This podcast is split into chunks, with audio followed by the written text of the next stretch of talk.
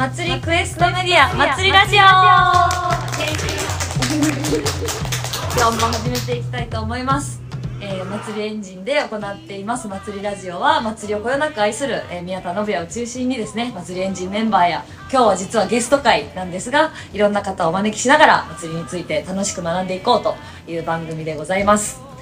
今日は出張収録ですがどこに来てますか、宮田さん？今日は徳島県の海陽町獅子食いというところの、えーインビットインブルースはい。ですね。でそこで祭りに熱いあの男があの男が。登場です。永原歴さん。レキさんよろしくお願いします。宮田君にあの男、祭りに熱い男って言われるのも恐縮ですね。いやいやいやいや。ね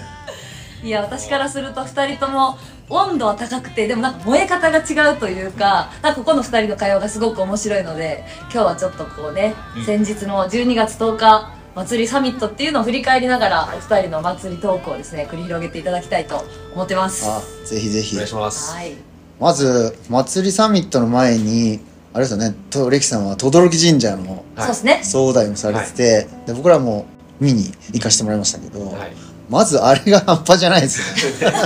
で、轟の、あれなんでお二人は来てくれたんでしたっけ？そもそも最初。最初でもレキさんと出会ってからコロナで確かずっとお祭りがはいあの形でできなくてやっとできるよっていうのを教えていただいてそれこそ見に来ましたそうですそのね。ね、うんそう日に合わせてちょっと関東の方から来させてもらってあの時、あれだよね。大道の日本の祭りあ来てました。取材もあったもんね。はい。で祭りエンジンとね重なって結構神がかったこう人が集まったね、うん。祭りやったねあれはね本あれもコロナ明けの一発目ってことで当そう。なんか みんな男泣きしてる感じいがや本当に暑かったっす。祭りエンジンのあのインスタで見ましたよ。年末かなんか上げてくれてたあこの映像ね、はい。うんグッときてるシいいとこちゃんと編ねカットしてくれてあれ素晴らしかったです。久々の映像を見て やっぱりレキさんすげえことやってんなって。まあ僕に限らず あまあのまあそうですね。メンバーはね、そうですね。なんかあんな僻地でね、うん。徳島県空港から最も遠い町の一つの海陽町。でそこからさらに町の中心部から小1時間かけて山の奥まで行ってね、うん。滝があってそこでずっと400年以上続いてきた祭りなわけですけども、うん。まあなかなか来ないじゃないですかそういうとこってね、もう好き者たちが集まってくるわけですよそこに、うんそう。もう僕はメディア出たりなんやかんやでねあの発信のお手伝いさせてもらってるけどやっぱ集まってくる人たち全員ただものじゃないっていうね、うん。そう。そこがあの祭りのであり神社でありあの下にお寺もあるんですけどなんか今の世の中の価値観主流の価値観とはすごいは外れた人たちっていうか、うん。いい意味で。はい、となんかあそこで行ってると出会えるというか面白いそれがでもあの届きレンジャー祭りもやっぱりレキさんがこう力入れて盛り上げようっていう前はやっぱこう結構大変な運営してたりしてたんですか？僕がね参加したのは本当15年前で、えっと、その時は、えっと、みこしあれ12人で担ぐんだけどまあいろいろ周りも含めて20人ぐらいいないとしんどいですけど15人ぐらいしかいなかったな。確か。結構。もう交代なしでやるしかないみたいな人数間だったんですね。結構60過ぎた人たちもいて最高齢80何歳。そうなんだ。一人。マジ危ないっす結構階段も多いですし 本当にね聞いてる方にちょっと情景を想像してほしいけど もう滑っちゃうような岩の間を塗っていって滝に向かっていくというね滝峠が 沈んでますもんねみこし。あれはでその前の晩から入ってねまあそうすね。祭りのそこがすごい。すね前の日の夕方からみんなで集まって、ね、あの滝に2時間おきにこう全部衣服を脱ぎ捨ててあの滝の神様とみそぎをするっていうのをやるじゃないですか、まあ、それが大体次のみこしを担ぐまでの 1, 一日の間に2時間おきやから10回ぐらいやるんだけどあの寒い中ね神社から滝までこう通って2時間おきにみそぎをしてそれをやんないとみこしが担げないっていうね。あのそれもあの80歳のおじいちゃんが一緒にやっててあれよくよく考えたらすごいなと思って。いやいや。ね、それが当時はそうだったけどやっぱ人が減ってってて神社もやっぱ総大さんたちも大変やしね。あとあとはその祭りの担ぎ手が男たちだけないけどもう裏方でずっとその飲んだり食べたりを支えてくれるおばあちゃんたちも恒例やってそれを本当海の幸と山の幸とそれでまあ僕らのみそぎの英気英知なんていうの英気を養ってくれるっていう漁師さんがいて山師さんがいて担ぎ手がいるけどそれを支えるのも海の幸山の幸で女性がそれを支えてくれてそれがやっぱ高齢化してるのは、まあ、やっぱ見てて分かったんでこれはやばいと思ってやばいっていうのはそのいい意味でこれすごいうん。すごいことが残ってると思って守らなきゃっていうよりはいやめっちゃやばいやんと思っておもろいやんと思って僕の面白い友達たちに声をかけ始めたみたいなそしたらまあ今も30人を超える、ね、あの定員を定員はまあ二十数人なんだけど、まあ、もう今30人以上毎年今年も行きたい行きたいっつってこう人が集まってきてですねありがたい。うんはいまあレクさんおっしゃってたようにその一次産業や自然とのつながりっていうのが、まさに体現されている祭りだと思うしでその大元にはやっぱこう信仰っていうかまあ轟神社大事にしなきゃってうん。普段から思ってる人たちがただ祭り楽しいから来てるわけじゃないっていうそう。なんかそういう表情からもうそういうのがすごい伝わってきて、まあ、ほんまあ本当にこう祭りが楽しいのもあるけど、うん。もう愛してるんだなこの ね。場所を。なんかそういうのはうん。良かったですよね。確かにね、海の幸とか漁師さんもいるしね実際。漁業もやっぱ衰退してるし林業も衰退してるし農業も衰退してて海洋町自体の地域も人が減ってて祭りもそうだし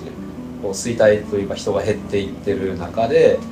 やっぱ、まあ、大人が減ってるってことはそこに対して自分の人生においてそこの価値が最優先じゃない人たちが多いから、ね、都会に行ったりするわけでしょうけどまあここに住んでてあの祭りに参加してるとそうじゃなくてそういうものこそが大事だからそれぞれ漁師になったり山師やってたり、まあ、竹あかり竹のアートアーティストをやってたりとかヨガやってたりとかまああ僕やったら藍染めやってたりとかっていう自然がないとまずできないしそれがそういうことに関わっていきたいっていう人たちこそが集まっててでみんなに共通するのがやっぱその水であってその水の神様を大事にするっていうなんかそれがそういう思いを当たり前に持ってるやつらがあそこに来てこう一緒に盛り上げてる感じですごいいい面白いですね。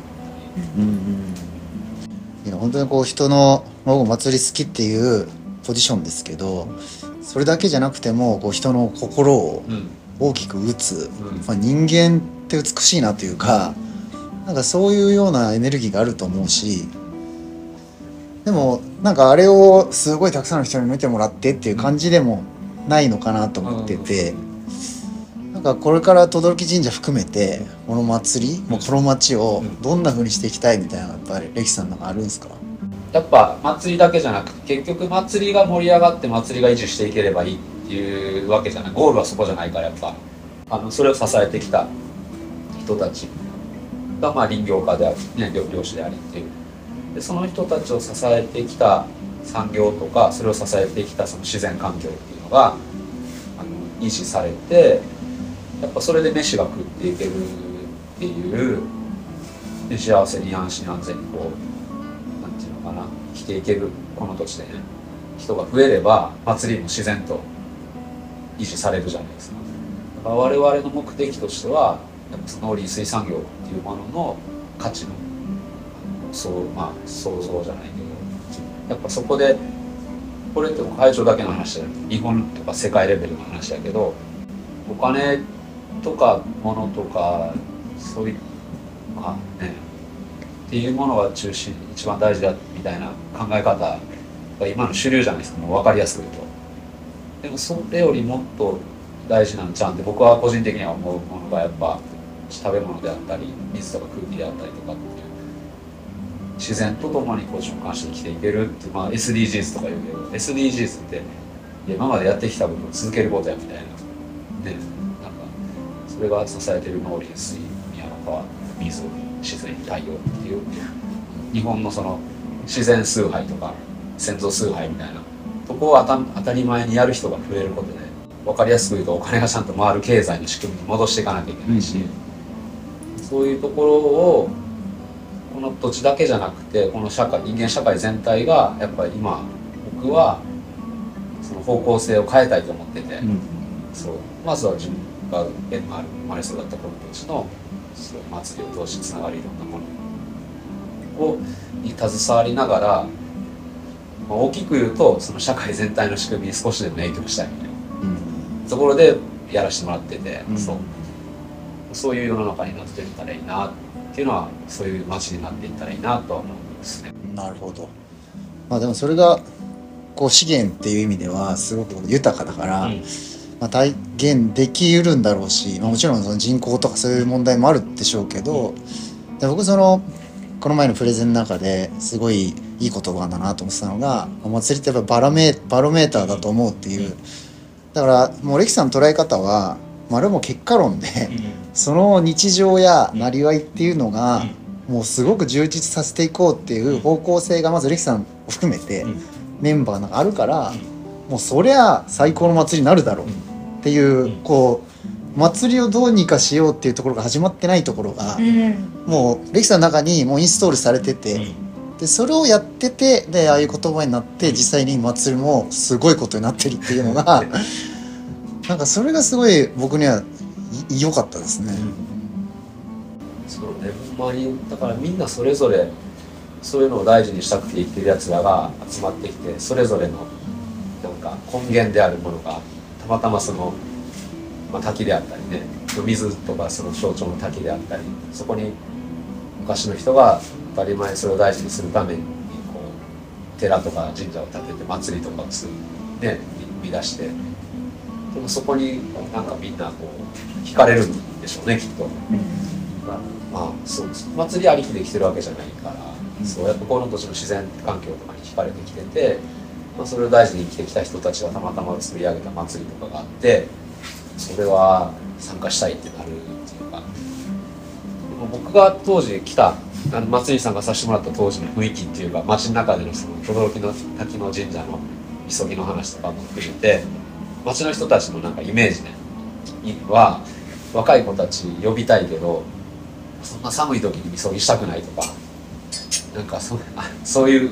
あんまりポジティブなイメージなかったんですね。あー。なんかお金を払って来てもらってたみたいな仕組みも前チャレンジされてたんで言ってましたもんね。そうレキさん関わる前でしたっけ？そう、うん。うんまだ金払ってとかって、ま、とこまで行ってないけど、うんうん。やっぱ若い子たち寒い中行く嫌がるし人が集まらんけんまああのちょっと来てくれって言われてでまあ実際そういうのが嫌な子たちが多いんでしょうね多分。すごい気遣ってくれてて先輩たちがおじいちゃんたちね。いやでもそんなそこまで甘やかんさんでもいいんじゃんって思うぐらい、でもやっぱみんながちょっとでも快適に来てもらえるようにしてそのお金の金銭的なところも含めて。すごい気遣ってくれてたんだけどでもそんそんぐらいしないと若い子が集まってこないみたいな。僕は逆にそれで行って感動した時にいやこれはあのそれじゃダメやと思って。これに行きたいって金銭的にもその精神的にも負担を与えずに自分から自分の力でちゃんとこれを守りたい来たい参加したいっていうやつが絶対おると僕は直感したんですね。でまあ自分なりにそういう感覚を持った仲間たちが周りにおったからそしたらまあそういう人たちが人が人を呼んで今、ねうん。この15年でもっと倍以上の人間が集まってくるようになって。そう。やっぱいろんなあの良くなっていってて。まあやっぱでも今のところでもじゃあこの町の産業林農林水産業とかっていうもののその価値向上にまではやっぱまだつなげれてないからまだまだあの今からなんですけどそう。それで人が産業が発展していったら絶対同時にもうイコールやからね祭りは。うんうん。祭りも自動的に発展していくしっていうところですね。そうですね。そういう思いがあってで祭りも含めてこの街が良くなれば轟さんのおかげだっていう人たちも増えてくるだろうし轟があるから自分たちの仕事もできるっていう。うん。それはやっぱり信仰だったり感謝みたいなのがあってでもっともっと自分ができることしようって言って、まあ、お金だったりとかもっといろんな形の貢献みたいのがやっぱこう蓄積されていくわけじゃないですか。でその感謝の方向がこう神社に向いていって多分各全国の神社って成り立ってたはずで、だからそれをこうきちんとベクトルを向けてあげようみたいな作業をやっぱり轟からされてるっていうのが森木さんのすごいところかな。うん。ねその祭りサミットの振り返りのはずが轟神社の話にしていやいいえやいや。いえいえまずはねレキさんとはというとこうまず人柄含めこんなにすげえ方人なんだっていう。を。いやまあ本当でもそのやっぱやっぱ祭りっていうのは一つのキーワードだと僕は思ってて、まあ、その祭りが全国各地にあって全国各地に海山川があっていろんな産業があるって中で映画とか、まあ、アニメの映画にも出てた口,、ま、口上酒とかね僕ら今お酒作ったりしてますけどやっぱ祭りとお酒とかなんか各地にいろんなあるじゃないですか。お祭りを通じたいろんな文化産業が。それを大事にしてる人たちが祭りも同時に大事にしてるっていうのは事例が多いと思うんですよ。それが減ってるからやっぱ祭りも衰退しててみたいな。それが逆にそういう人たちが集まってない地域に関しては祭りもやっぱ衰退してるっていうのもあると思うし、まあ、その辺は祭りエンジンさんがやられているその祭りっていうところにフォーカスを当てることによってそれを支えてるものにもフォーカスが当たっていくっていうのは、祭りがその一つのパワーになるっていう着眼点もすごい必要な動きだと思います。いやなんか僕も海洋地含めて歴さんからねいろいろ勉強させていただきたいと思いますんで、うん。まあ1回目。そうですね。はい、はい。あの歴さんはこんなに素晴らしい人なんだと。海海洋町のこの自然がすごいまあまあそう。ですねやばい ですね。はい。海山川が美しいんでぜひ皆さん。そうですね、検索とかしたらねこう、はい。ウェブ上でも見えることもあるしあそうですね。ぜひ轟神社例大祭とかではい写真をね映像を見てほしいなと思うので、はい。リスナーの皆さん調べてください、はい。よろしくお願いします。じゃあ第1回はこれで1回締めさせていただきます。ありがとうございました